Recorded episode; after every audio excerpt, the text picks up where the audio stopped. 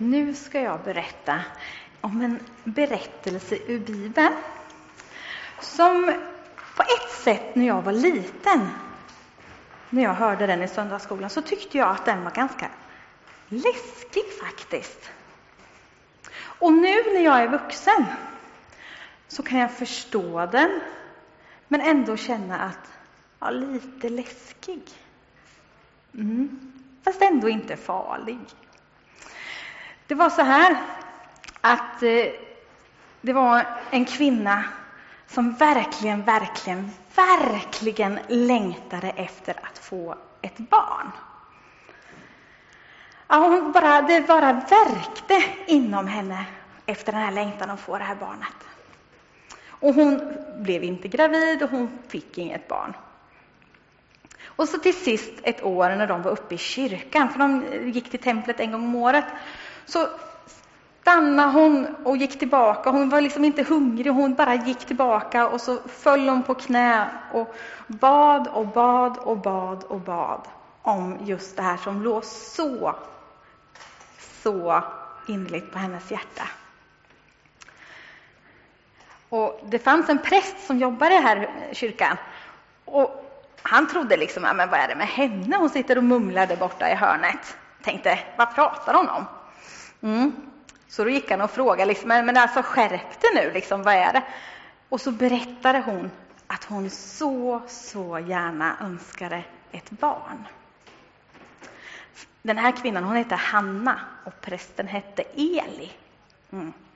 Och innan den här kvinnan gick så sa han att Gud har hört din bön. Du kommer bli gravid och du kommer få ett barn. Och då sa den här Hanna att om jag får det här barnet så kommer jag ge tillbaka det som en gåva till Gud. Och då kommer det få växa upp här i kyrkan, i, i templet. Liksom. Ja, ja, jag tänkte Eli, det blir som det blir med det där. Ja. Men det var så att Hanna blev gravid och hon födde ett barn. Året därpå så gick inte hon med upp till templet och inte nästa år heller. För hon höll barnet hos sig, för hon fick en liten pojke som hette Samuel. Hon ville liksom att han skulle få bli, alltså att hon kunde amma färdigt och att han kunde gå och stå och tala om att nu är jag törstig och sådär. Lite grann som när man ska skola in på förskolan, va? Att man vill att barnet ska kunna förmedla sig lite grann innan man, de börjar på förskolan. Sådär. Det känns lite tryggt för oss som föräldrar. Och så tror jag Hanna också tänkte. Att när han liksom kan berätta att nu är jag törstig och hungrig, och så här, då, då är det dags. Och det året när det liksom fungerade så följde Hanna med till templet och så gick hon fram till Eli och så sa hon så här att från och med nu så ska den här Samuel bo hos dig i templet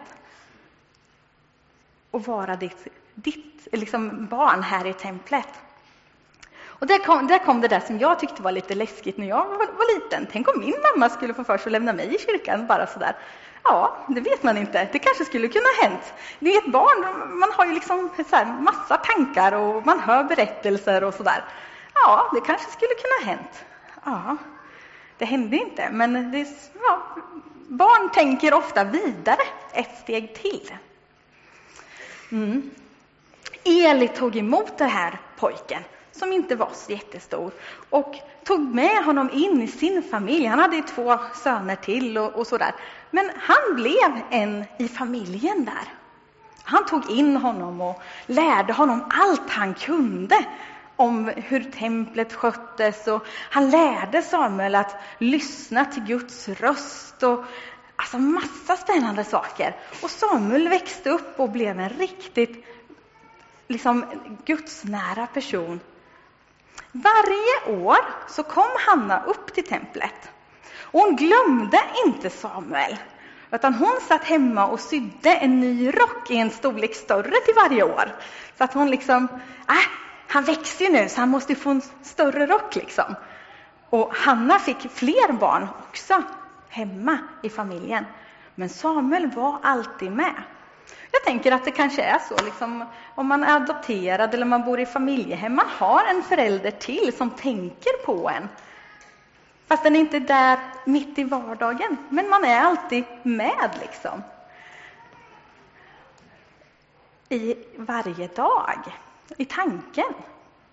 Och man får vara som mottagare väldigt omtänksam och väldigt, ja, ja, som Eli var, lära allt den kan liksom. Sådär. Så jag tänker att familjer i Bibeln ser ju väldigt olika ut. Det här var en familj i Bibeln, eller hur? Och sen har vi jättemånga andra olika familjer i Bibeln. Och alla ser inte ut som de familjerna som sitter här, att en mamma och pappa och så några barn, eller också är det en mamma och pappa, eller också så är det eh, ett par och det är också en familj, eller hur? Och sen har vi den här fantastiska familjen, där alla är en del. Vi är varandras syskon, vi som är här, och vi får ta hand om varandra och lära varandra allt vi kan. Det är det som är så spännande, att några är äldre och några är yngre. Och tillsammans så kan vi och så mycket. Och vi kan erfara Gud tillsammans och vi kan få möta honom, vare sig vi är hundra eller noll. Hela spannet däremellan är vi. Och jag tror att en öppen familj som tar emot eh, människor, som Eli gjorde, eller som vi gör, vi välkomnar hem till vår... Det här är vårt hem, vårt andliga hem, vår, vår familj som är här. Men vi kan också öppna hem där vi är, där vi bor, öppna dörren och liksom släppa in. Vi hade en liten, jag, jag vet inte om alla hann se det, men jag hade en liten välkommen hem och en karta över Bankeryd och sen ett litet hjärta just där kyrkan ligger. Jag tänker så att här är ett hjärta som ska slå hjärtslag, eh, en plats för Bankeryd. Att vi har hjärta för Bankeryd. Eh, att människor ska få lära känna Jesus. Eh, att få en relation med honom. Vi behöver det och människor som inte känner Jesus än idag behöver det. För att det tillför en extra dimension i livet. Man får ett golv att stå på, en plats att utgå ifrån. Precis som ett hem kan få vara. Något, en språngbräda. Man kan använda det som trampolin kanske i vissa fall när det är dags att börja hoppa ut ur hemmet och leta reda på vem är jag och vart ska jag i livet? Man utbildar sig vidare. Men att platsen finns kvar och golvet finns kvar och man får använda sin tro som en riktig eh, grund, stabil, eh, grund, ja, stabil eh, ja, språngbräda, eller ja, ett golv att stå på, en klippa. Eh, mm.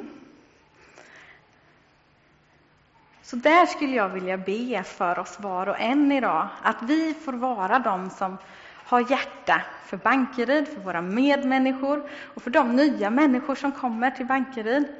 Eh, med vilken bakgrund de än har, liksom, att vi verkligen får se våra medmänniskor. Mm. Vi knäpper våra händer.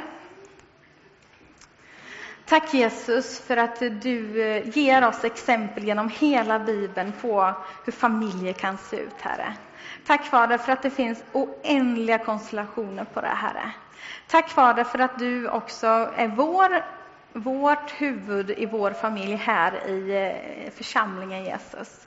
Att vi får vara en familj där vi bryr oss om varandra, vi bär varandras bördor, eh, vi välsignar varandra och vi gläds med varandra. Jag tackar dig Fader för att du ja, verkligen vill möta oss där vi är idag. Och tack Fader för att du vill vara den som vi står på och den vi kan fylla vårt eh, inre med Jesus. Att du vill välsigna oss och ge oss glädje och frid, Herre, och förtröstan. Eh, jag tackar dig för att du älskar oss så innerligt, var och en. Och tack Herre att du är vår far. Amen.